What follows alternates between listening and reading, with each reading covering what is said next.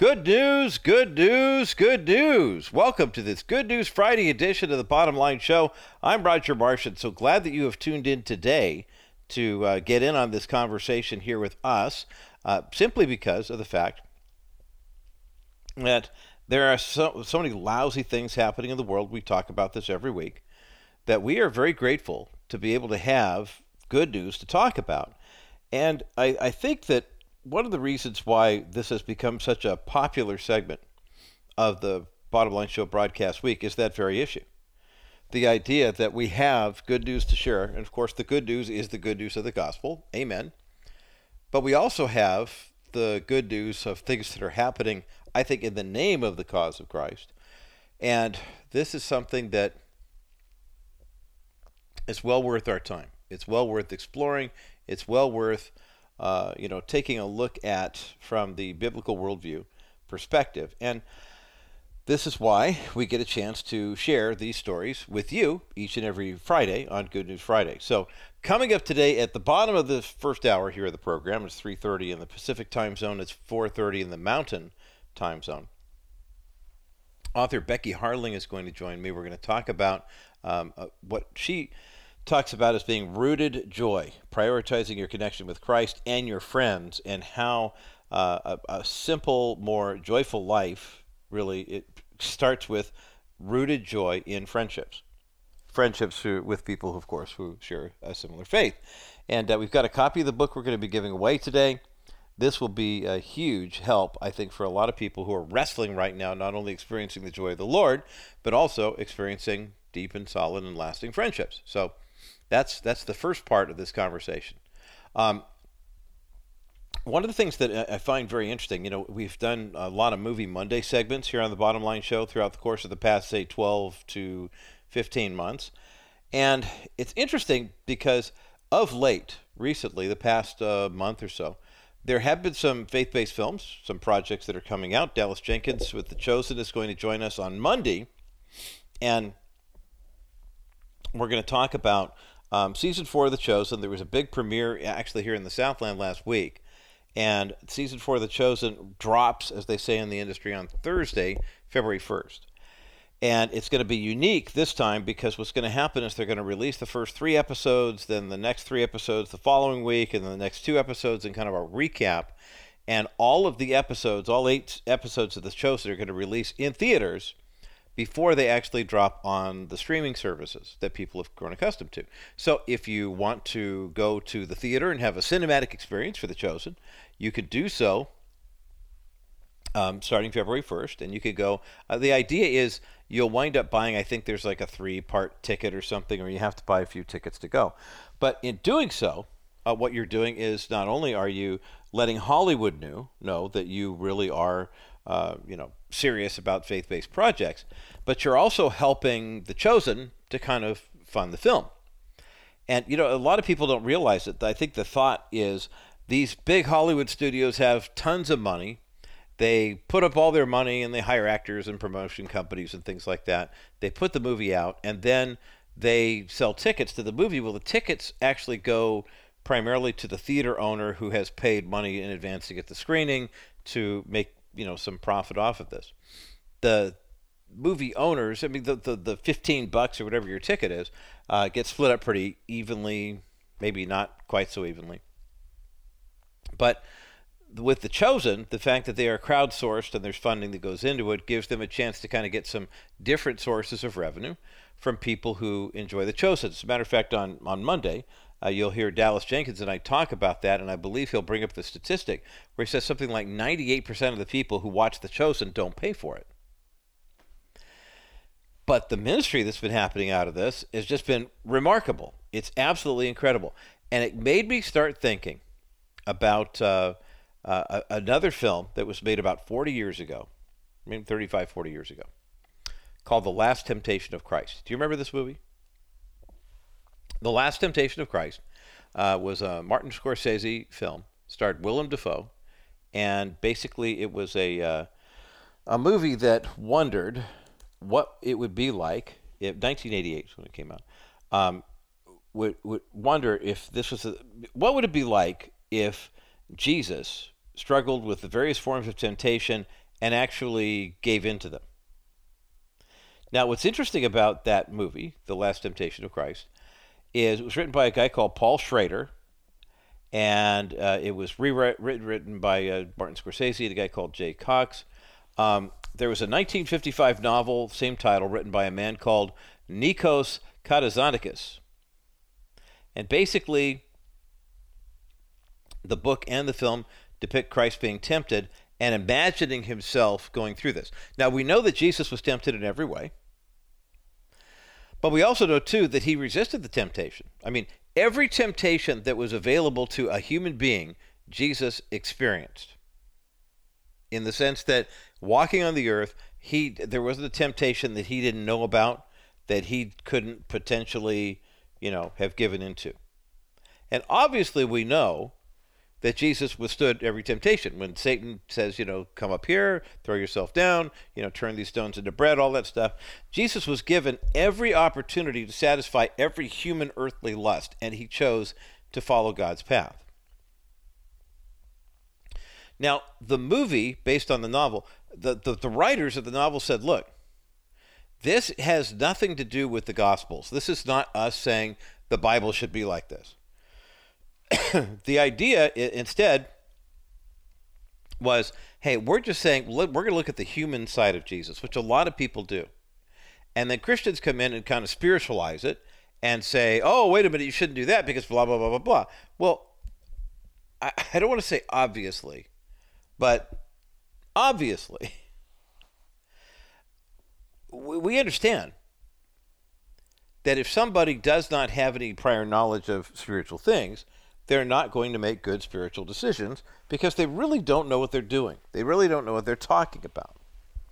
I think of the uh, words of Jesus on the cross, where the crowd's going nuts and doing all that stuff. And what does Jesus say? He says, Father, forgive them. They know not what they do. Well, when people in the faith community heard about this movie, they went nuts. And it, it was really kind of sad to see it happen because these were men and women that I had a lot of respect for. I'd been in broadcasting about five, six years. And I remember what it was like. The movie was put out, I think, by Universal Pictures or something like that. There was a massive demonstration at Universal Studios. I mean, the, there's the Universal Amphitheater, big old, you know, plot uh, in the parking lot. It was just, it was crazy. It cost about $7 million to make the movie. And quite frankly, it was one of those things that Martin Scorsese was the director of, and he was doing this for artistic purposes. He really did just want to tell this story and say, well, what would it be like if Jesus did this? Well, a lot of Catholics got upset, a lot of evangelicals got upset. What do you mean Jesus is wrestling with lustful activities? Now, to be fair, putting this stuff on the screen is really a bridge too far in the film, I mean, for example, you know, they, they imagined, like a lot of people have, that Jesus and Mary Magdalene would, I mean, a lot of secularized people, not Christians, have insinuated that there was probably something going on there, as they say in the vernacular of the day. But here, what's interesting this movie was going to be released on six screens. It was made for, you know, $7 million, as I mentioned. But the whole idea was that the movie would be released on six screens, which is the bare minimum, or was in 1988 89, to qualify for an Academy Award. And this is one of those movies that you know Universal was willing to take a bath on because they thought it's going to be the big, you know, artistic achievement of the year. Hollywood's going to make a statement, right? Well, because of the push from the evangelical community, the film got way more attention than it should have. Remember how it was only going to open on six screens? Well, let me do a quick Google search here. How many screens did The Last Temptation of Christ open on? Okay. It originally was going to be six. This is something that it took 15 years for this movie to actually show up. And it released on way more than. in all honesty, um, when this first happened, Edwards Theaters, said that they were not going to screen the film because the Edwards family had a faith tradition. Um, what happened, though, is that United Artists and General Cinemas um, also said that they weren't going to screen the film. At the end of the day, though, they wound up screening in so many film, uh, so many uh, markets that they wound up grossing thirty-three million dollars for the film. $33 million. They wound up opening in nine major cities, but the per screen average was a record, was an absolute record. As a matter of fact, uh, here's a report from, remember United Press International? Found this. UPI, 1988, said that either despite, of, uh, uh, uh, or, despite or be, because of the the, the, the what was going on. Apparently, it wound up getting its initial debut on nine screens and grossed $400,000 through the weekend, near capacity houses from Washington, D.C. to L.A. At the time, the movie opened on a per screen average, which is what we look at here with faith based films.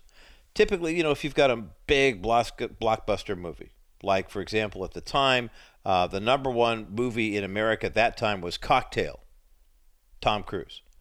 It was on 1,500 screens. It averaged $5,700 per screen. Last Temptation of Christ averaged $44,579 per screen. It was a record for Universal Studios.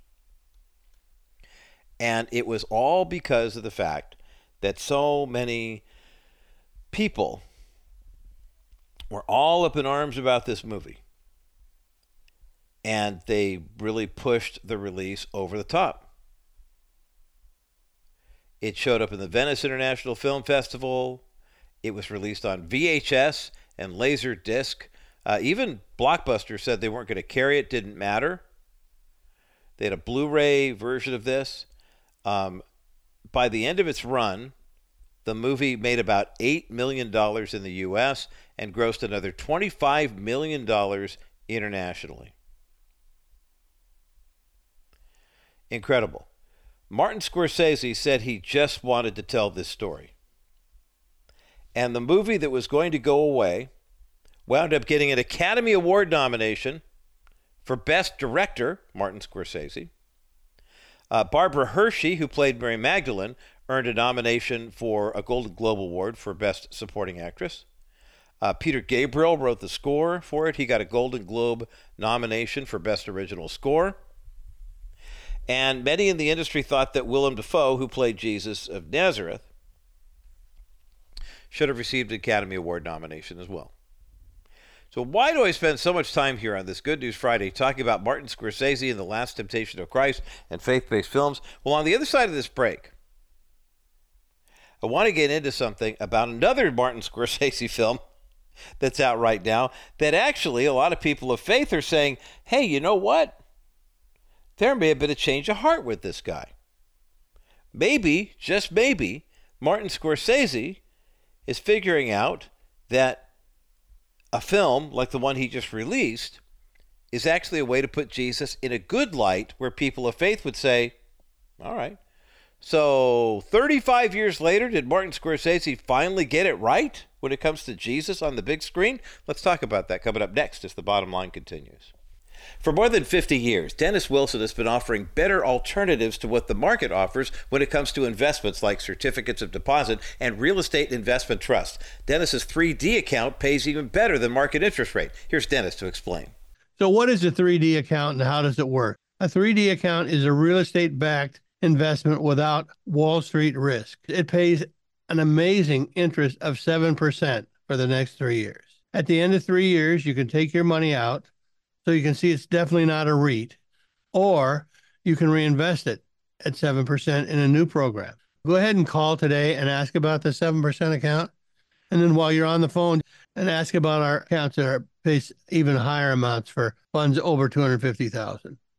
Learn more about Dennis Wilson's 3D Money account, the better alternative to the real estate investment trust. Call 800 696 9970. 800 696 9970. Wilson Financial. Simply better alternatives. Welcome back to this Good News Friday edition of the Bottom Line Show. I'm Roger Marsh. After a lengthy preamble, uh, I, I bring up the Last Temptation of Christ movie often on this program for the simple reason that it's a great example for us in the body of Christ of when we, looking at something and saying we need to stand up and defend God in the public square, oftentimes make things worse. The reality is, Scorsese's movie Last Temptation of Christ had scenes in it where it, uh, it, imagines what it would have been like for Jesus to imagine what it would have been like to be intimate with Mary Magdalene or, you know, not go up on the cross, that type of thing. Now, the idea of putting Jesus in that scene is blasphemous, but people have been blaspheming Jesus on the big screen for years. The problem with Last Temptation is it was going to release on six screens. It eventually wound up releasing on nine its first weekend. It set a record for a per screen average. Universal had so many people who wanted to go see this movie, it grossed $45,000 per screen. And then it went on to gross $8 million in the U.S. They got all their money back. It cost them 7 million to make it, and they made another $25 million overseas. If the Christian media establishment had not gotten so upset about this in the media and wound up inadvertently promoting this film, it would have released on six screens and gone away. No one would have seen it. No one would have cared. Uh, we know, you know, we have to stand before God and answer, but sometimes the best answer you can give in a situation like this is to not bring attention to it. Martin Scorsese said at the time he didn't mean any harm by it. It was an artistic interpretation of a novel that he read in the 1950s, and he spent 15 years adapting it for the screen. So now, why is religion and the work of Jesus Christ being connected to Martin Scorsese yet again? Well, here we are. 2024, and a new movie is out called Killers of the Flower Moon. Now, this is a movie that Martin Scorsese freely says, I've had a change of heart with regard to the way I want to see Jesus Christ depicted on film. Last year at the Cannes Film Festival in May, Killers of the Flower Moon was premiered. And afterwards, Martin Scorsese and his wife traveled to Italy to attend a conference called The Global Aesthetics of the Catholic Imagination. He had a brief meeting with the Pope, and afterwards he said, I have responded to the Pope's appeal to artists in the only way I know by imagining and writing a screenplay for a film about Jesus. He wrote the screenplay for that film, which he plans to shoot later this year. The movie about Jesus will be based on a book by an author called Shusaku Endo, and the book is called A Life of Jesus. It's set mostly in the present day, focusing on the teachings of Jesus. He said, I'm trying to find a new way to make it more accessible and take away the negative onus on what has been associated with organized religion. This is more Martin Scorsese. Remember, this is the guy who made Last Temptation of Christ, that imagined Jesus embracing his fully human side and kind of denying his deity. Quote, right now, quote unquote, the word religion, you say that word and everyone's up in arms because it's failed in so many ways. But that doesn't mean necessarily that the initial impulse was wrong. So let's get back. Let's just think about it. You may reject it, but it might make a difference in how you live your life, even if you reject it. Don't dismiss it offhand. That's all I'm talking about. And I'm saying that as a person who's going to be 81 in a couple days. You know what I mean? Wow. Who thought? Who ever could have thought? Some people are saying, well, wait a minute. This is Martin, this is Last Temptation of Christ, Martin Scorsese, who now says he wants to make a movie called A Life of Jesus? What happened? What happened? Basically, Scorsese says for him, it's about finding his own way in a religious sense. He said, You know, I hate to use that language. It's misinterpreted often, but there's a basic fundamental belief that I have and that I'm trying to have, and now I'm using films to find it. I think this is a significant discovery for us in the body of Christ to know about. And on the other side of this break, I want to break down why an admission like this from Martin Scorsese is a powerful reminder for those of us in the body of Christ who might be willing to just kind of give up on people that we know and have known for many, many years do not have a faith in the Lord. Let's talk about that on the other side of this break as the bottom line continues.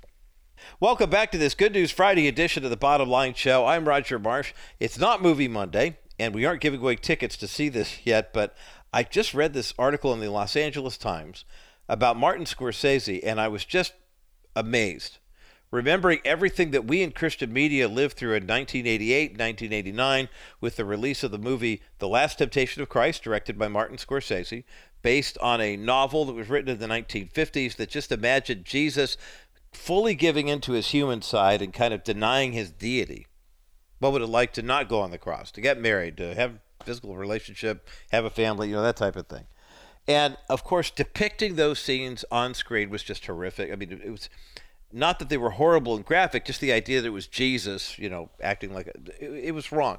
It was wrong for them to do this. However, there have been so many horrible depictions of Jesus and Mary and Joseph and things like that in pornographic situations and stuff like that over the years. We as Christians don't have to run around being the police and bringing all that stuff into the light and saying, see, see, there's a problem over here. What's our mandate? Go into all the world and preach the gospel. And what we, I mean, obviously you have to stand up against heinous and horrific sins, but in the movie industry especially, we know it's very forgettable, right?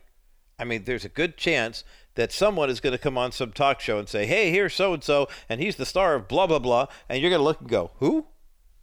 Who is that? I mean, that's between them and God. But I was I was stunned. There was a TV show on HBO that was really really popular when we first started the Bottom Line show. They just could not get enough of these people. Some girls, you know, drama thing, and they just I think it was even called Girls. People went on and on and on and on. And finally, when they finally decided to disband the production of it, I looked at the ratings for you know how many uh, members of the audience were actually watching this show. And I looked at Tamara, I think she was newly in the producer's chair, and I said, Do you realize that this show that's on HBO and gets all this hype has the same number of viewers that the bottom line has listeners? I mean, come on, right? But that's what Hollywood Hype Machine does.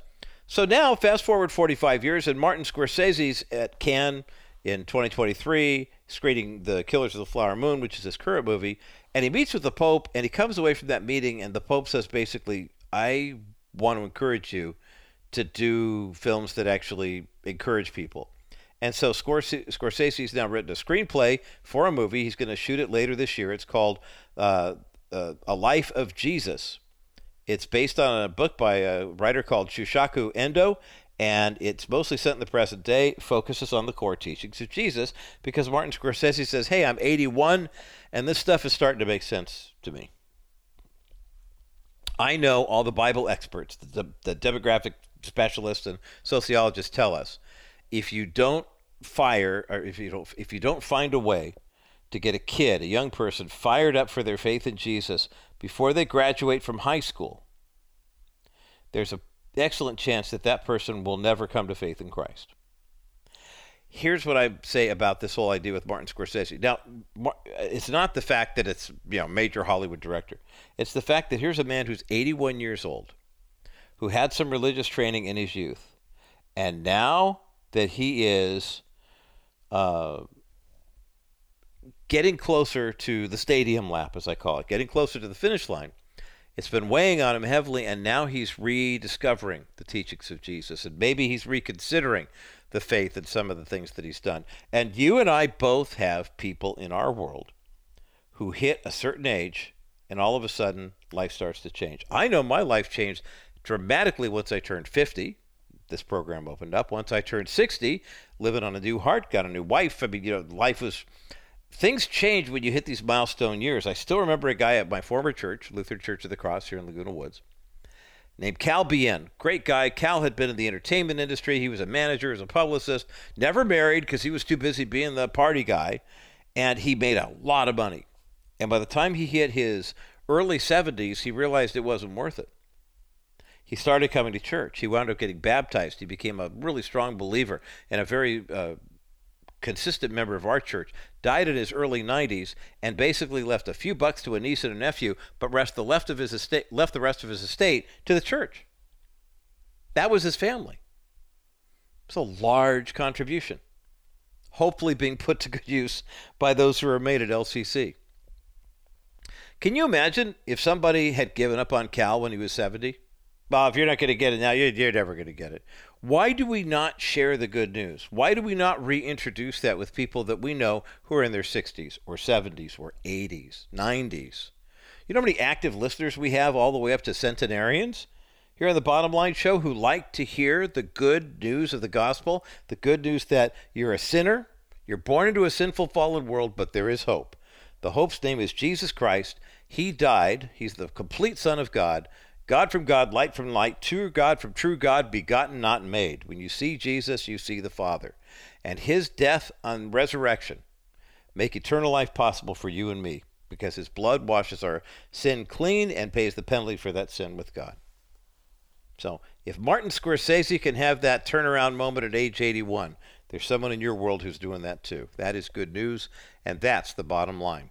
On the other side of this break, author Becky Harling joins me to talk about prioritizing your connection to Christ and your friends in a brand new book called Rooted Joy. It's coming up next as the bottom line continues.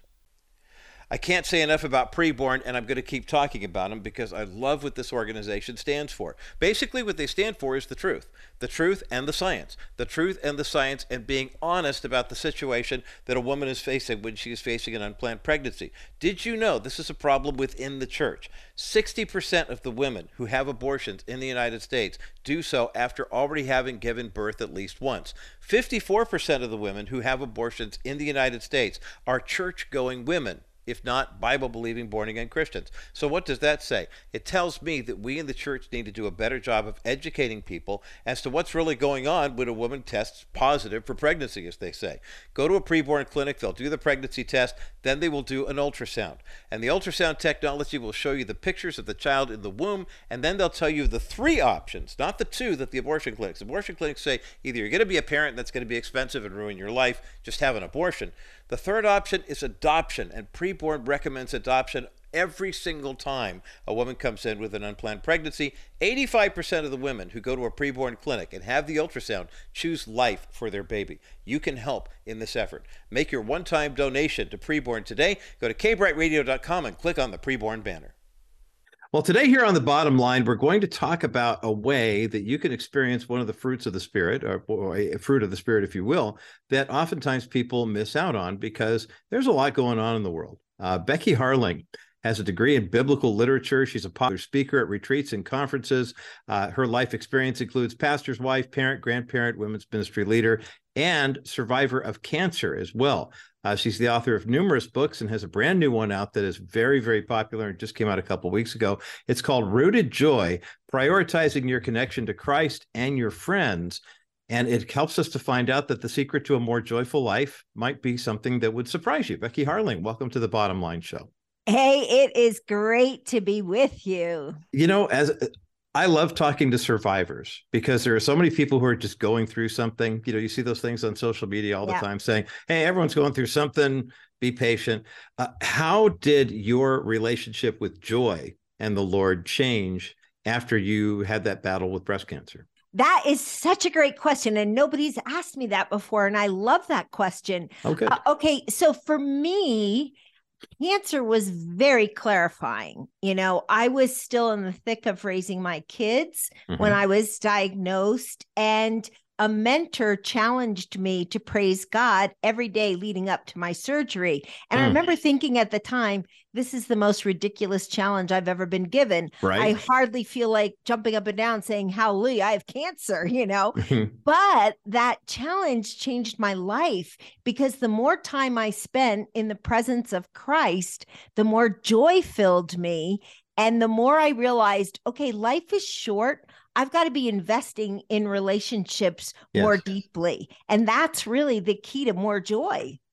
You know, I think when when you talk about that investment and the fact that someone challenged you to do this, I, I was reading an account. It was an article written by Andrew Brunson, American pastor, uh-huh. spent a couple years in Iran, and he talked about why he, he said there was a period where it felt like my prayers weren't being answered. Obviously, I'm stuck in this prison. I'm separated from my family And he said, God's response was, worship me.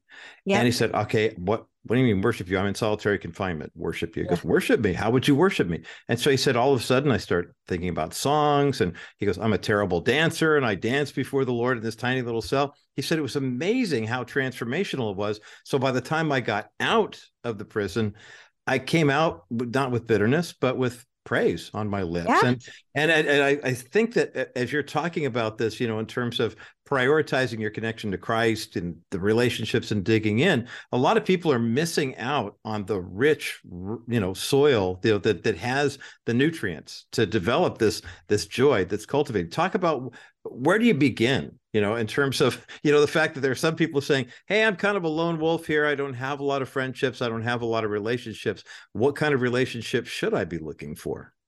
So here's the thing God designed us for a relationship. He designed us, first of all, for intimacy with Him, but then for relationship and deep community with others.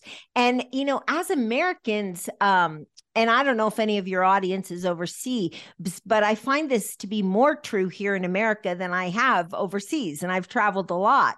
Um, that here in America, we really value independence. Yes. But that's nowhere in scripture will you find independence affirmed by God because Mhm. he didn't create us that way. He designed us for community. And so the what I like to tell people is if you don't have friendships, you've got to change the narrative in your head and then you've got to take initiative because the narrative in your head is saying, Oh, I am lonely. I'm not a good friend. I'm not good enough to be a friend. You got to change that because God wired you to be a good friend. So you've got to, first of all, change the narrative in your head. And then you got to take initiative. You know, I've met some people who say, Well, I I can't take initiative because I'm not a good conversationalist. You know Right. what?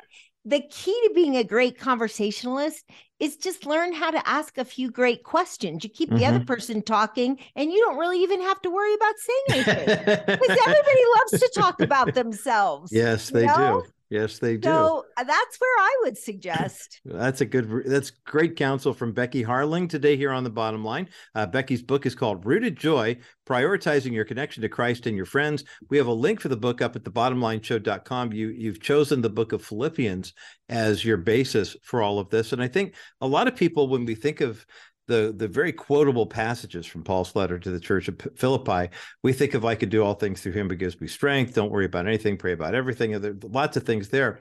But oftentimes we miss the fact that part of what necessitated and facilitated the letter in the first place wasn't it some relationship issues that were kind of really gnawing at the church? Talk about that. Yeah. Well, first of all, we see in the book of Philippians that Paul loved his friends in Philippi. You know, so Mm. right from the beginning of the letter, he says, I thank my God every time I remember you. I remember you always in my prayers. I'm confident in you that he who began a good work in you will continue it until the day of Jesus Christ. Amen. He says many times in Philippians 1, I have you in my heart. I have you in my heart. And so we know for sure that Paul really valued his relationship with the Philippians. Now, there were two women in the church who were not getting along Syntyche and Euodia, and Paul challenged them. He's like, you know, you got to get along. I urge you to lay aside your disagreements because you're part of the body of Christ. And we need those deep connections in the body of Christ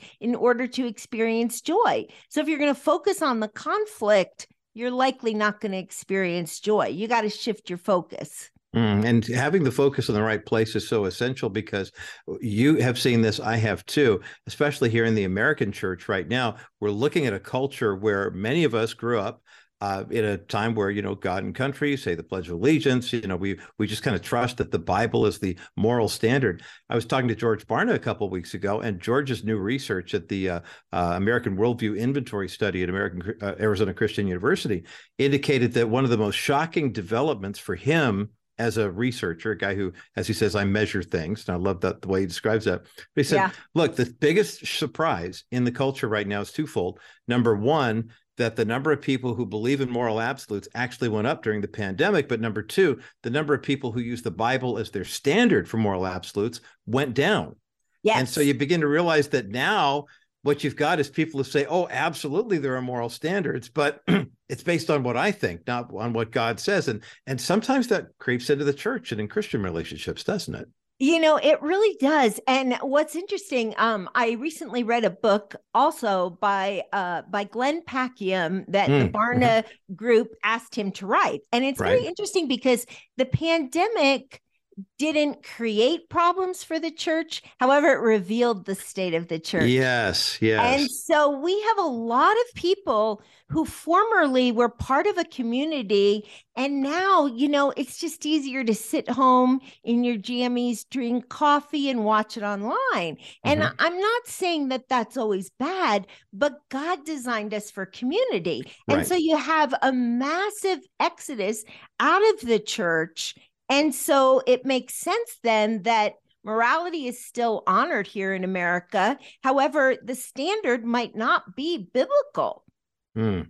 And therein lies the rub. Uh, Becky Harling is my guest today here on the bottom line. I'm Roger Marsh. Her brand new book is called Rooted Joy Prioritizing Your Connection to Christ and Your Friends. We have a link for the book up at the bottomlineshow.com. The book is divided into a couple different uh, sections, uh, sessions that take you through different types of joy joy of friendships, joy of humility, joy of discovering your one thing, and the joy of peace, uh, relational and internally. Then there's also a seven day follow up devotional plan uh, that's in the book, too. It's very, very practical practical and a very helpful resource. We're going to take a quick break. When we come back, I want to walk through these these joys, especially uh, the the thing about purpose, because I think a lot of folks are beginning to realize that the one thing that they had in life may not have been the one thing God had for them. Well, I'm going to talk yeah. about that with Becky Harling on the other side of this break as the bottom line continues. Becky Harling is my guest today here on the bottom line. I'm Roger Marsh, author, speaker, and uh, the brand new resource is called Rooted Joy Prioritizing Your Connection to Christ and Your Friends.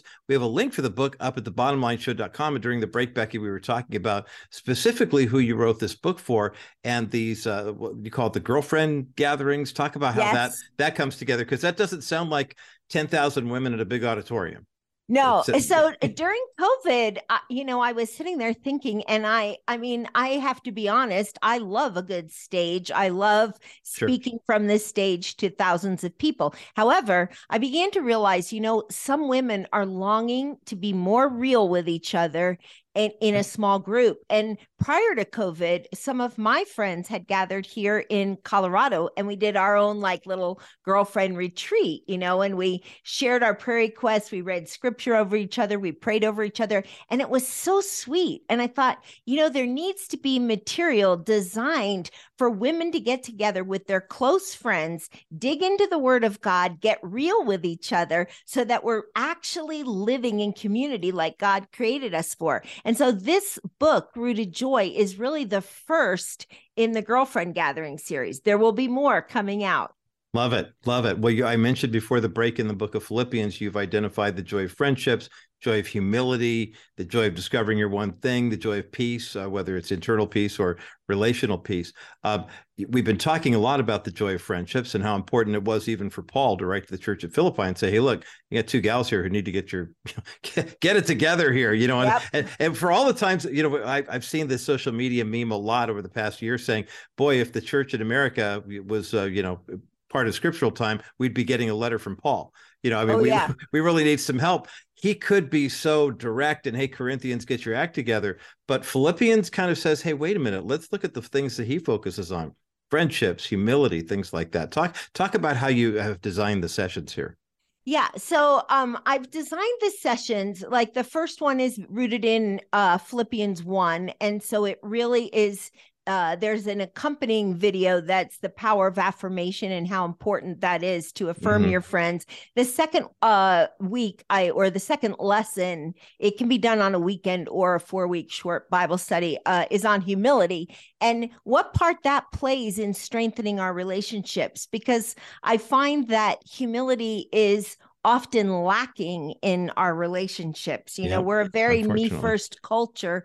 We love to be the expert on things and we got to lay that aside, you know, yeah. to be to walk humbly like Jesus does. And then in chapter three, of course, Paul says, I want to know Christ. And so that was the center of his purpose. That was his one thing. I want to know Christ. Everything else is going to flow out of that. And then mm-hmm. the fourth uh, session is based on Philippians 4, where Paul says, Don't be anxious for anything, you know, instead, turn your panic into praise. Mm-hmm. And that peace that passes all understanding. I mean, that, yep. that's that's where you you're looking for it. Your desire is there, and you find it, you know, in Christ. And I think the beauty of this is what Becky Harling is sharing with us today. Her brand new book, Rooted Joy: Prioritizing Your Connection to Christ and Your Friends, which is up at the bottomlineshow.com, is to say, hey, look, get that one thing together. I want to know Christ. And then this is how you get to know Christ. You abide in him by obeying his commands. You also abide in him by prioritizing your relationships and your friendships.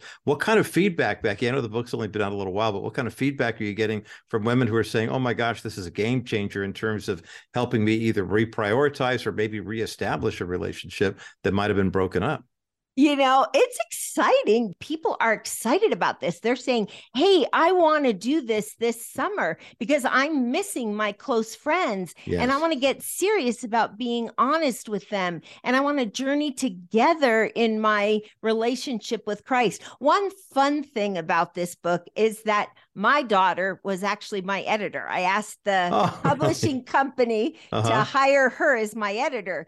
And that was just a whole lot of fun because she brought a lot to the book being my editor, you know, just helping me figure out girlfriend activities that would be fun and questions to really get women to share with each other. So it was a really fun project. And so oh. I'm it seems like it's being well received. So I'm well, excited. I'm glad to hear that and and for anyone who's ever been involved in the that side of the publishing world, your editor is your best friend or worst enemy all at the same time, right? because you know you submit your manuscript and then they're like, oh, "Okay, let's get the fine tooth comb yes, out and, yes, and yes. do that." And so, for you to have enough trust in your daughter to say to your publisher, "Hey, by the way, you know if this thing is really going to hum i think that speaks volumes and and i'm sure that care is all throughout the book in terms of a lot of women who as they're getting older maybe their daughters are in their adult years now and and uh, it, the the relationship didn't quite move from mother daughter to friend and peer as they got older as they would, were hoping or are you anticipating that a lot of there's going to be a lot of reconciliation between mothers and daughters through this resource I hope so. I mean, I think, you know, being the parent of adult kids now has been a whole lot of fun for me, you know, and did I do everything right as a parent? No, certainly not. In fact, there was one moment where Steve, my husband, and I pulled all four of our kids together and their spouses, and we said to them, okay, give us feedback. What did we do mm right? What did mm-hmm. we do wrong? The single thing that we did right that they all mentioned was that we apologized when we were wrong. Oh. So for some, uh, you know, mothers out there, I want to speak to you for a second because I've heard recently about a lot of mothers who have broken relationships with their daughters. And I'm not saying my relationships with my daughters are perfect. I am saying if you have a broken relationship with your daughter and you want more joy in your life, begin with apologizing you know, because you didn't do everything right. None of us mm-hmm. did. So you mm-hmm. apologize for what you did wrong. And then you say, This relationship is really important to me. So whatever it takes, I want to work on that because as I grow older, I want a deep relationship with you as my daughter. And I think that those words are life changing. Yeah, and I would imagine Becky Harling with us today here on the bottom line, talking about the brand new book, Rooted Joy, prioritizing your connection to Christ and your friends, which is up at the bottomlineshow.com.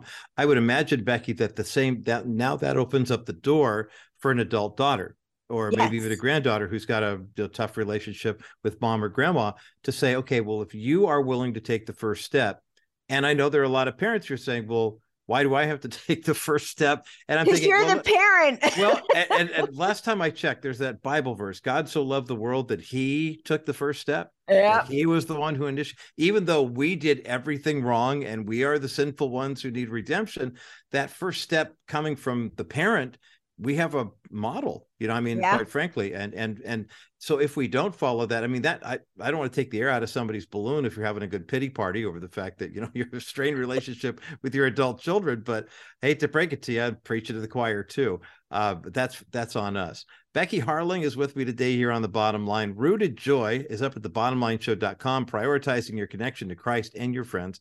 And that's where that link is. Uh, Becky, you've got a couple minutes left in the conversation here.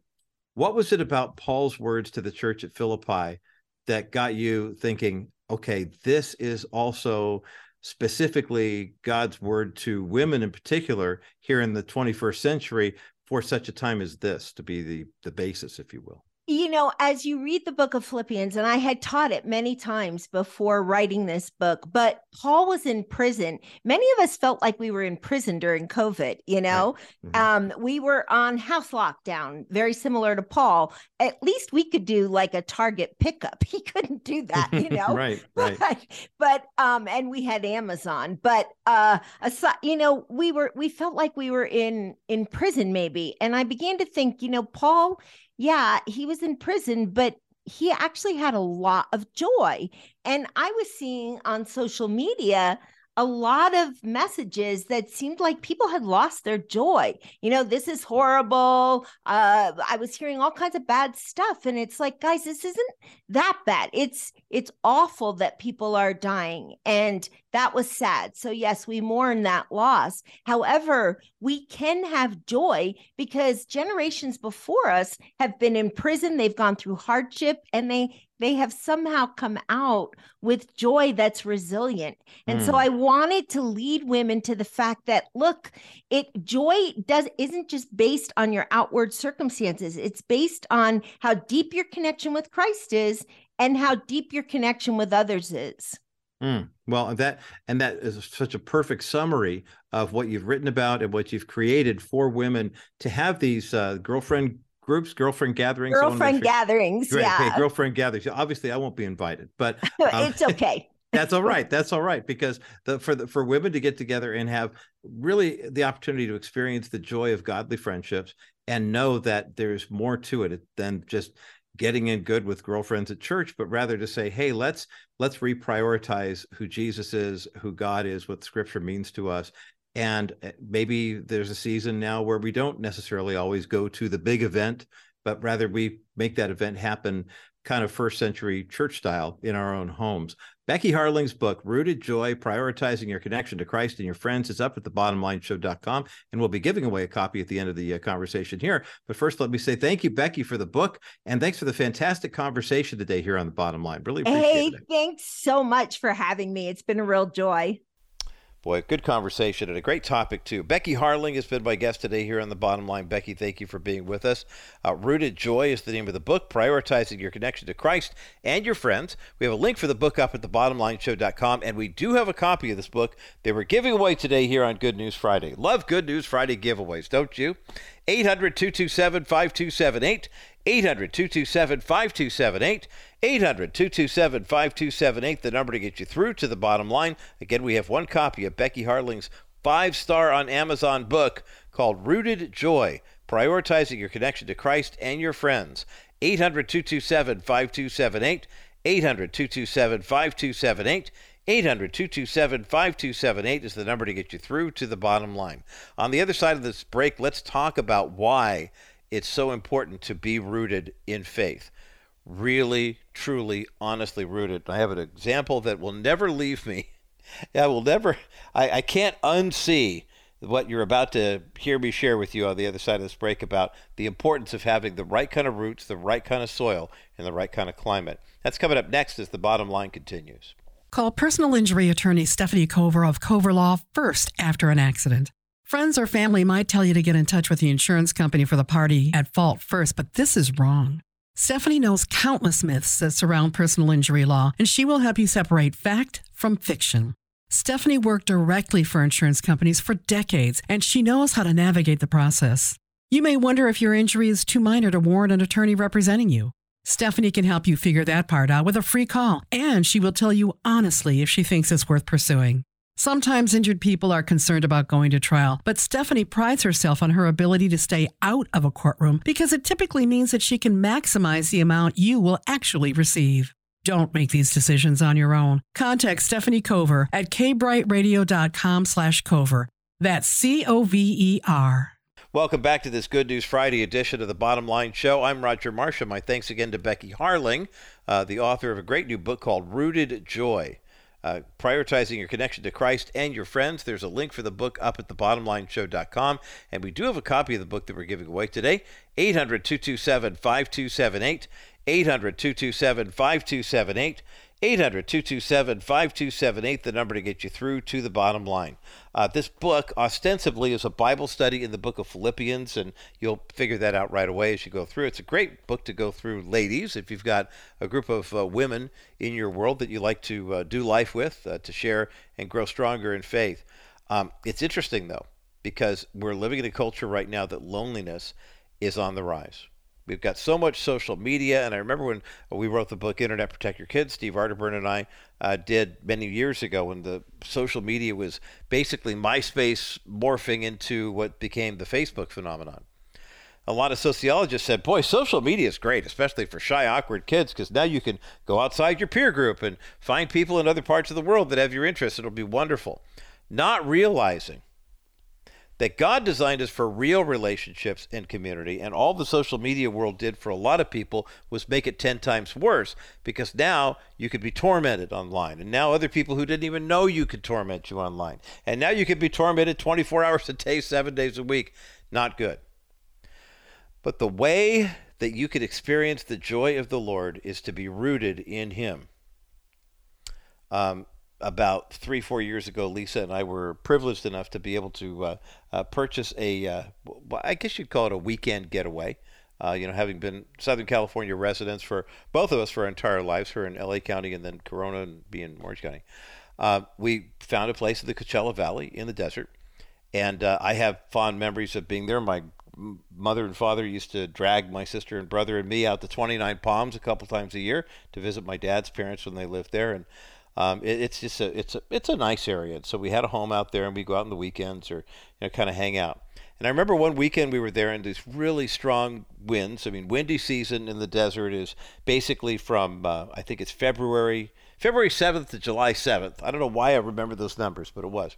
So we were out there, and it was a Saturday morning. Friday night, the wind had been blowing like crazy. So Lisa and I went for a walk on Saturday, and they're these big old giant green trees. They I, I don't know what kind of tree they are. I'm not the botanist, but they were big. They had big, thick trunks. They would sprout up at the top, and they had these kind of yellow uh, flowers that uh, were kind of adorning the top. And but they were just, you know, they were there. You know, they were they were um, they, they were green and strong and prominent. And we began to notice as we were walking that a lot of these trees, because of the wind, had been knocked on the side, like on a 45 degree angle. Or some of these trees had actually even been flattened. I mean, they were they were completely knocked to the ground. And as we walked by, we were amazed to see how small the roots were. Here were these trees that towered 10, 15 feet, maybe 20 feet high, and the roots were about six inches deep. I kid you not. And we looked and we both kind of went, well, no wonder. Here they are trying to grow in sand with these tiny little roots, and the only way the trees could form a fo- solid root system is if they grew next to each other. And the root systems could intertwine below the ground. When you planted them individually, like the builders had done, well, there you go. So keep that in mind as you think about loneliness and isolation and friendships and people in your world. We were not created to do life alone. We were created to do it in community. And when we are growing next to each other in groups, whether it's small groups or churches or whatever, families, and the roots below can intertwine, they don't have to be that long to grow stronger and deeper and continue to find that nourishment that they need to withstand the storms of this life. That is good news, and that's the bottom line. Last call for Becky Harling's book on Rooted Joy, 800 227 5278. On the other side of this break, the Speaker of the House of Representatives makes a surprise announcement at a major event supporting the sanctity of human life. What exactly did he say and do? We'll talk about that coming up next as the bottom line continues. Good news, good news, good news. Hear ye, hear ye, hear ye. Welcome to this special Good News Friday edition of the Bottom Line Show. I'm Roger Marsh and so grateful to be able to share some more good news with you to wrap up the week for many, many people who are you know, just looking for some good news. And um, I think if you don't know where to find it, and trust me, it takes an effort sometimes. It really honestly does. There are some faith based publications, of course, there are some mainstream publications that carry what I consider to be good news. But it's very interesting to see how difficult it is to find good news because the reality is um, the adage and the, uh, the idiom in the uh, business world of media used to be if it bleeds, it leads, meaning the lead or main story. If, if there's some kind of tragedy attached to it. That's what the media goes with. They want you to think things are bad. As a matter of fact, earlier this week, I was lamenting over the fact that the New York Times ran, they run a, a piece every day. If you don't want to read the New York Times, and I don't blame you, um, any of the mainstream publications, not really into uh, to to uh, reading. And quite frankly, it's getting tougher and tougher to watch the television news programs. Unless it's Shannon Bream doing Fox News Sunday, I watch highlights on the internet as opposed to watching the, the stories on unfold. And there's a reason for this. About 13 years ago, it was well, maybe 14 years ago now, I was in a hospital in uh, San Diego. My mom was having a procedure done. Uh, she and I were fellow part. Well, all three. My mom, my dad, and my and and I have uh, heart issues. And uh, my mom's had high blood pressure, whatever, for a number of years, and God's given her 90 years with life, which is phenomenal. And she um, was in having, I think, an angioplasty or something. And so my dad and I were sitting in the waiting room uh, at Scripps down in La Jolla, I think it was. And uh, as we were sitting there, we, the, the, of course, CNN was on in the waiting room. Now, you may or may not be aware of this, but whenever you go to the, the airport or the hospital or something like that, Sometimes they do give you in hospitals. They'll give you, you know, there's multiple screens, and you can, you can set the adjuster to, you know, uh, to find whatever channel you want. You can watch whatever newscast is everybody is agreement with, or watch the big football game, or whatever it is. When you go to airports, CNN for years used to contract out with every major airport in America, or so it would seem, that the only news they, they broadcast in the airport was CNN. So it was, you know, this whole fair and balanced stuff Nobody had any time for that. They didn't care. Anyway, so we're at the hospital, and someone had it on CNN. It's about one in the afternoon, and my dad and I were just making small talk. You know how it is when you're in the hospital and, or in a medical waiting room, and someone's having a procedure done, eh, or maybe surgery, and you're just waiting, and you're talking about anything and nothing, just to kind of keep things moving, and you know, relieve some anxiety. You're you're not talking about heavy stuff. You're just talking about whatever. And finally, it was my dad who looked up and noticed. He's a big CNN guy. He'd never seen Fox News before. I, was, I think it was one of my daughters who encouraged him to try Fox News Channel, and he was amazed at how different the world looked from the way they were reporting it on Fox to the way they reported on CNN. But he looked at, at, up at the screen, and they were going through this wheel of uh, whoever the hosts were back then. It's been a never-ending. Isn't it nice? You could turn on the Bottom Line show, and you know, hey, every Monday through Friday at this time here on our bottom line affiliates. It's the same host you've had for 13 years. Hi, uh, not not so with the CNN world. But he, he looked at me and he said, Have you noticed we've been here for about two hours now and they've covered three stories? And they had one group of four people. There was a host and three experts came in and discussed those three stories. And the very next hour, they changed the setup they brought in a whole new panel of people and they talked about the exact same thing. And he looked at me and he said, Surely there has to be more happening in the world than those three stories. And, you know, it, it's, it's, it's true. You know, here a, a, group like the New York Times then overdoes it. They do a data dump with this David Leonhardt article that comes through all the uh, every day, and it says here are the 75 stories that you're not reading in the New York Times, but we'll try to whet your appetite to get you to go there. And one of the ones they ran this week, they ran it a couple days actually, was the economy's fine, all is well, we have nothing to worry about. But these are the some, and, and you and I know it's not. We know that we have $34 trillion in federal debt, that we're about to hit the point where the debt payment is going to be large. Our, our debt's going to be larger than our gross domestic product, and we're going to wind up spending, we're going to have to borrow money just to pay off the debt, let alone fund the federal programs. it's, it, it's basically the beginning of the end of the U.S. government unless we don't make some radical changes. And yet, one of the reasons why we're in the situation, just from a pure number standpoint, isn't so much about ideologies, it's about demographics, it's about pure numbers. All of the doomsday naysayers from the 1970s who said we need to legalize abortion because if we don't, the planet will be overrun and we'll be out of resources. We won't have enough food to feed everybody who's going to be here on the planet. So Roe versus Wade was legalized. Other countries adopted legalization of abortion. And in the U.S., there were 65 million babies that we know of that were aborted legally, and we were told safely. The pro life community had to fight for 48 years before Roe versus Wade and Planned Parenthood versus Casey were overturned in the Dobbs versus Jackson case out of Mississippi on the 24th of, J- of June 2022. Since then, 24 states have sought to strengthen their abortion laws.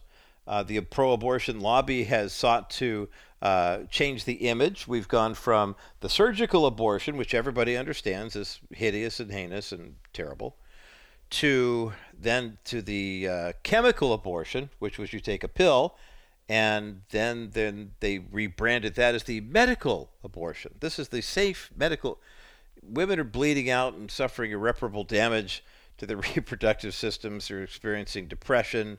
Um, it, it's just it's awful for people, women who are doing so. And yet, uh, recent survey, not a ton of people involved in it, but of a couple of hundred women who sought abortion reversal. If you take the first dose of the abortion pill, RU486, we used to call it, and then you take the abortion rever- reversal pill, uh, it'll stop the abortion from happening. The baby will start getting nourishment again, and the baby could be carried to term. And something like 90% of the babies that get carried in that situation who mom thinks, I don't want to carry this child to term, if you take the abortion reversal pill, it works. So, of course, the left says, You can't do that. Don't take those pills. They're dangerous. Yeah, they're dangerous because the child might live. But it's amazing how you know, we've kind of gotten away. We have pregnancy resource centers like preborn. Now, remember, we used to have the crisis pregnancy center? Because for a lot of people, a pregnancy out of wedlock was a crisis we have revamped that language to where it's no longer considered a crisis when you consider that 41% of all the babies born in America are born to unmarried parents or to a single person who just says, you know, I'm mom and dad's not in the life of the child, and so it's just me. Over 70% of kids in the African American community are born out of wedlock. I mean, this is what birth control and abortion on demand and all sorts of other governmental interference. All the same people who interfere with your life and then tell you, you don't want the government interfering with your life, do you? And the fact that it took the pro life community 48 years to refine the message and change the hearts and minds of people and finally get a legal challenge to Roe versus Wade that would stick lets you know the condition morally of our culture. And toward that end, now, when January 22nd rolls around, January 22nd, 1973 was the day the Supreme Court handed down their infamous decision in favor of Jane Roe, aka Norma McCorvey, in her case against Dallas County District Attorney Henry Wade, who was enforcing Dallas's no abortion policy back in 1970, when she first filed the suit. By the time it hit the Supreme Court, Roe versus Wade became synonymous with a woman's right to murder her child. Well, that's not the way it's presented to the left. It's a woman has control over her body. Well, now, the Friday before January 22nd every year is a March for Life Day. And from pro lifers who used to march in the snow in Washington, D.C., asking for an end to legalized abortion by overturning Roe versus Wade, now it's a celebration of the sanctity of human life. And this past year, uh, this past Friday, as a matter of fact, uh, typically, here's what happens if there's a Republican in office, George W. Bush used to call in. I think Mike Pence uh, went to the event. Did Donald Trump go? The four, Pence or Trump, one of the guys, if not both of them, went. Now you remember when Barack Obama was president, instead of going to the March for Life, he actually went to a Planned Parenthood fundraiser received some kind of award, and then actually ended his talk with the words, God bless Planned Parenthood. And people think, well, yeah, because you want a Planned Parenthood. You don't want unplanned pregnancies and this, that, the other thing. But when you look at what Planned Parenthood actually does, there's very little for parents at Planned Parenthood. So now you would expect Joe Biden wouldn't show up at the March for Life and no leading Democrat would. But we still had one of the most important people in the United States Congress and actually in world leadership right now who made an appearance at the March for Life rally on January the 19th. Speaker of the House Mike Johnson. Speaker Johnson, a Republican from Louisiana, delivered an address at the 2024 March for Life rally in Washington, D.C. He explained that the idea of God given human value is intrinsic to American political thought. That goes back to its founding. But then he shared a very, very powerful and poignant story about why he appreciates the pro life community and the sanctity of human life as it pertains to the unplanned pregnancy that a woman might experience and the temptation to murder her child in the womb. We're going to talk about that coming up next as the bottom line continues. Here's Dennis Wilson of Wilson Financial Services with a reminder that your investments do more than just make money, they actually change lives. This Christmas, we gave our family the gift of life. So I thought, let's do the same for our Wilson Financial clients. A way of saying thank you for being in partnership with us in the ministry. What we're going to do to honor our clients is we're going to fund 100 ultrasounds per month, each month for the next 12 months through preborn. Also, each quarter, we're going to buy an ultrasound machine, and at the end of the year, those machines will be saving an average of 1,600 children per year. We do this to honor and inform our clients of this great ministry and to say thank you for being our clients and being our friends. Call 800 696 9970, 800 696 9970, or go to kbrightradio.com forward slash Wilson Financial for simply better alternatives.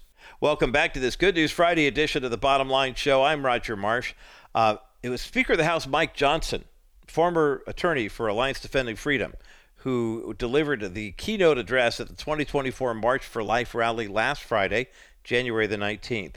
And um, he, it was snowing. Still 100,000 people showed up. It was great. Uh, it was during the speech, though, where he talked about our nation's history, our nation's, as he put it, our nation's birth certificate, and how he believes that the God given human value is intrinsic to American political thought. Uh, I'm going to read a couple of excerpts from his address. I think you'll be inspired. We'll find the entire video, put it up at thebottomlineshow.com. Uh, Speaker Johnson said it was the great British statesman G.K. Chesterton who famously observed that America is the only nation in the world that was founded upon its creed. And he said it was listed with theological lucidity in the Declaration of Independence. Continuing, he said, What is that creed? What is it from our nation's birth certificate, the Declaration, that makes us who we are? Well, we know that language so well. And then he shared those very famous words from the opening. We hold these truths to be self evident in other words, obviously, all men are created equal. Not born equal, but created equal. That's what the founders said. Wow, doesn't that just put it in perspective? A guy with a legal background, a guy who understands the sanctity of human life, and says, look, remember, all men are created equal. I love the way he highlighted that because I've run past that many times. I'm sure you have too. We're not all born equal, and that's what the progressives would like to basically tell you. If we're all born equal and their big push for equity, that means once you get here, once you arrive, once you survive childbirth, now you get all sorts of rights. But the Declaration of Independence says that all people are created equal. And I only changed that from men to people because it's a reference to mankind, not just men. Speaker Johnson continued The worldview expounded in the Declaration of Independence, Johnson said, shows that the American system is pre- predicted, or predicated rather, on the belief that every single person has inestimable dignity and inestimable dignity and value, and your value is not related in any way to the color of your skin or what zip code you live in, how good you are in sports, or where you went to high school. Such things are irrelevant because everyone receives inherent value from their creator. A national creed founded on such a principle is what has allowed the U.S. to become, quote, the freest, most successful, most powerful, most benevolent nation in the history of the world. Now, what's interesting about Mike Johnson, uh, first and foremost, before we go any further, that is the perspective of Speaker of the House Mike Johnson, an Anglo guy who comes from the South, who understands that um, you know that that this is what the United States was envisioned to be in the Declaration of Independence. When you read the Articles of Confederation, the Constitution, and and and so on, it took us another 90 years to get the Emancipation Proclamation, the 13th, 14th Amendment. There's still a lot of work to do. But in our DNA, in our founding, in that basis, that foundation, that's what's there. Now, Mike Johnson became the Speaker of the House just last year because of kind of a, a bit of a coup of super conservatives who didn't like the work that Kevin McCarthy was doing.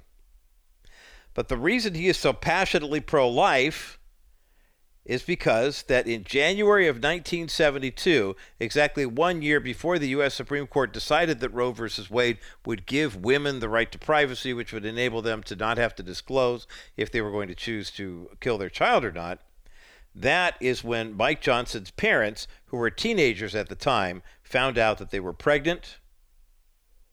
And in January of 1972, they welcomed this young man into the world. Mike Johnson was the result of an unplanned or unexpected pregnancy. He said, quite frankly, if it weren't for my parents choosing life, well, obviously, he wouldn't be here. And yet, though they were young and though the tide of public opinion was swaying them and other people of their age and their situation toward abortion, they chose life. And he said, obviously, he's profoundly grateful for the fact that they did.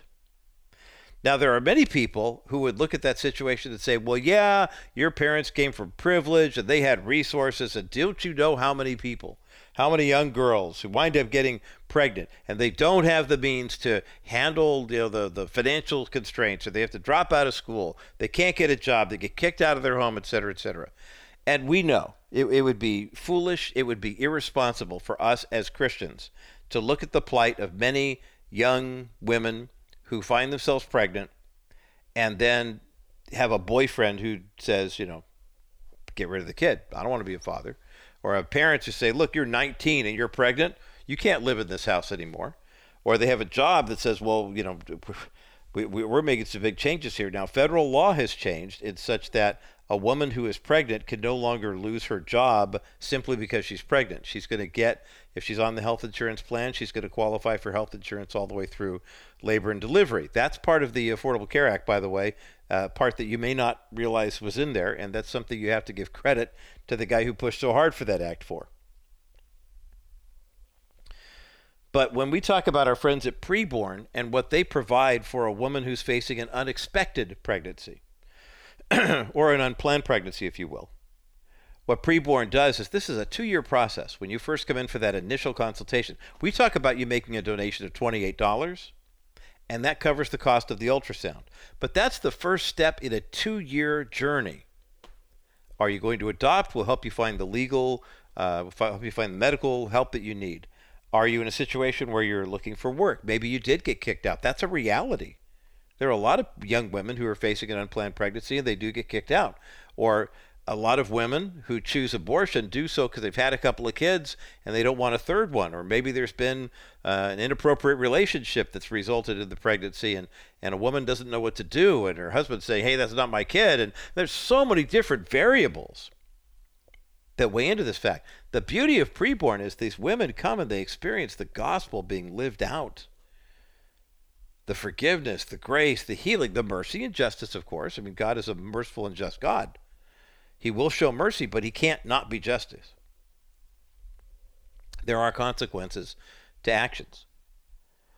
But to see that happen in such a way that plays out so perfectly, it's really beautiful. And, and one of the things I love about um, um, what's happening under the leadership of Speaker of the House Mike Johnson is a couple of bills that recently passed the uh, House of Representatives. They'll go on to the Senate where they will probably have a really difficult go.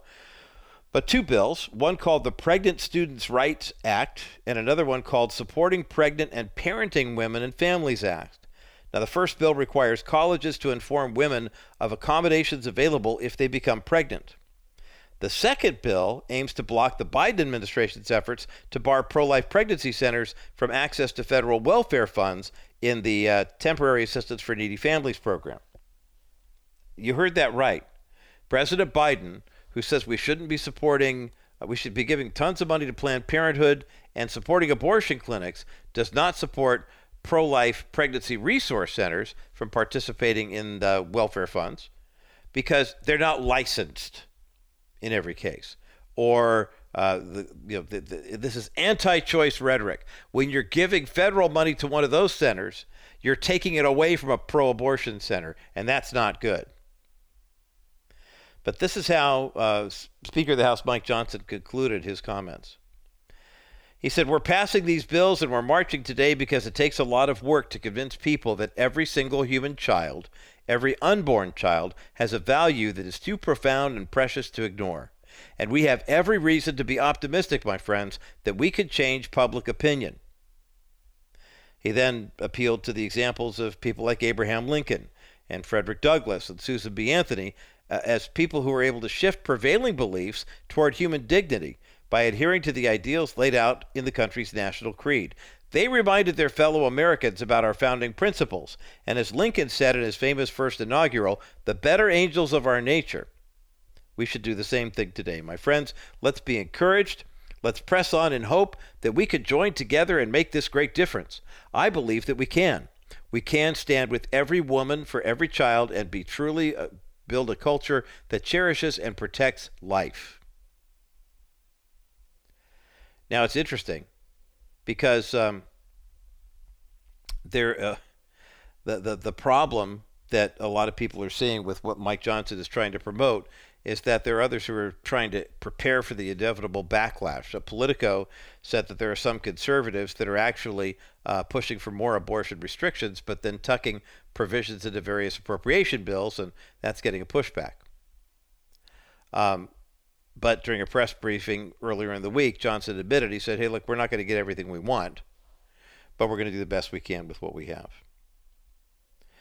Uh, some final thoughts on Mike Johnson and why I am grateful his teenage parents did not choose abortion. It's coming up next as the bottom line continues.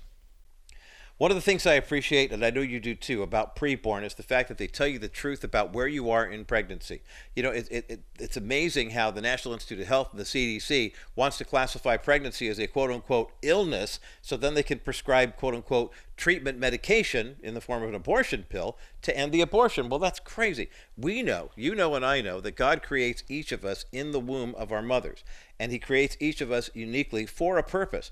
And 85% of the women who go to preborn clinics and they don't hear the, the propaganda from the abortion industry that says you, your two choices are either abortion or misery, that there are three options, and the third one involves basically choosing life for the child and releasing that child for adoption. Want to thank a couple of people for their very generous donations to Preborn. Dean in National City made a $1,400 donation. Dave in Lake Forest, a $500 donation.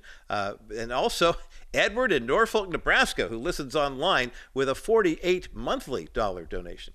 Uh, go to kbrightradio.com Click on the preborn banner and make your best donation today. It's completely tax deductible. 100% of your donation goes to ultrasound technology, and we're saving lives and saving babies through preborn. Click on kbrightradio.com, hit the preborn banner today. Welcome back to this Good News Friday edition of the Bottom Line Show. I'm Roger Marsh. And uh, so grateful that you've tuned in today, and also grateful, as I mentioned earlier, Speaker of the House Mike Johnson, a Republican from Louisiana, a former attorney for Alliance Defending Freedom, uh, spoke at the March for Life rally last Friday. 100,000 people gathered in the snow in Washington, D.C., and he talked about the legislation that they've passed in the House. It probably won't make it through the Senate, at least not this time around. Hopefully, the GOP can take on the Senate and move in that direction too. But then he shared the story of being, uh, he was born in January of 1972. His parents were teenagers. They weren't married. And basically, he said, I'm glad that I was not aborted. Well, obviously, we are glad. But you know, I was thinking about how one small decision, his parents' decision to practice intimacy and unsafe sexual relations when they weren't married, led to his creation. And I keep telling everybody I know the beautiful thing about the sanctity of human life like this is God never makes mistakes and God is always on time. So when a couple says, "Well, we don't know how this happened," it used to be kind of a joke on TV shows like The Honeymooners, right? woman says, "I'm pregnant." The husband says, "How did this happen?" And everybody laughs. Well, we know how it happened. If God does really knit together in our mother's wombs, each of us, then all of us are on time. So if somebody has an unexpected or unplanned pregnancy, it's not the child's fault. And I was thinking about how interesting it is that God moves in these ways because 10 years ago, this just popped up in my Facebook feed last week. You know who one of my special guests on the Bottom Line show was? January of 2014? Alliance Defending Freedom attorney Mike Johnson, who 10 years later is now the Speaker of the House of Representatives. I, Neil Boron and I were talking about this. My colleague at WDCX in Buffalo, he was on an ADF special counsel at one point, and Mike Johnson was on the council too. We were both just kind of reminiscing, going, "Who knew when we were talking with these guys all those years ago? This guy." That he'd wind up being the third most important political leader in the United States. Remember, President of the United States is in charge, Vice President is the second in command, and if anything happens to either of those, the person who takes over running our nation is the Speaker of the House. So Mike Johnson's role is critical. Can you imagine what our nation would be facing right now if Mike Johnson's teenage parents had chosen to abort him? Lord, we thank you for the men and women who are brave enough to stand up for the unborn, for the parents who are brave enough to say, I will have this child born or and become his or her parent or release this child for adoption. We know there are options. Help us to calmly, with gentleness and respect, rebuke and refute the arguments of the pro abortion community. We know in the same way that every baby is planned, may not be on our timetable, but certainly on your timetable. Help us to get our mind lined up with yours. Help us to make our thoughts your thoughts so that our ways will start to reflect your ways. In Jesus' name, amen. That is the good news, and that's the bottom line.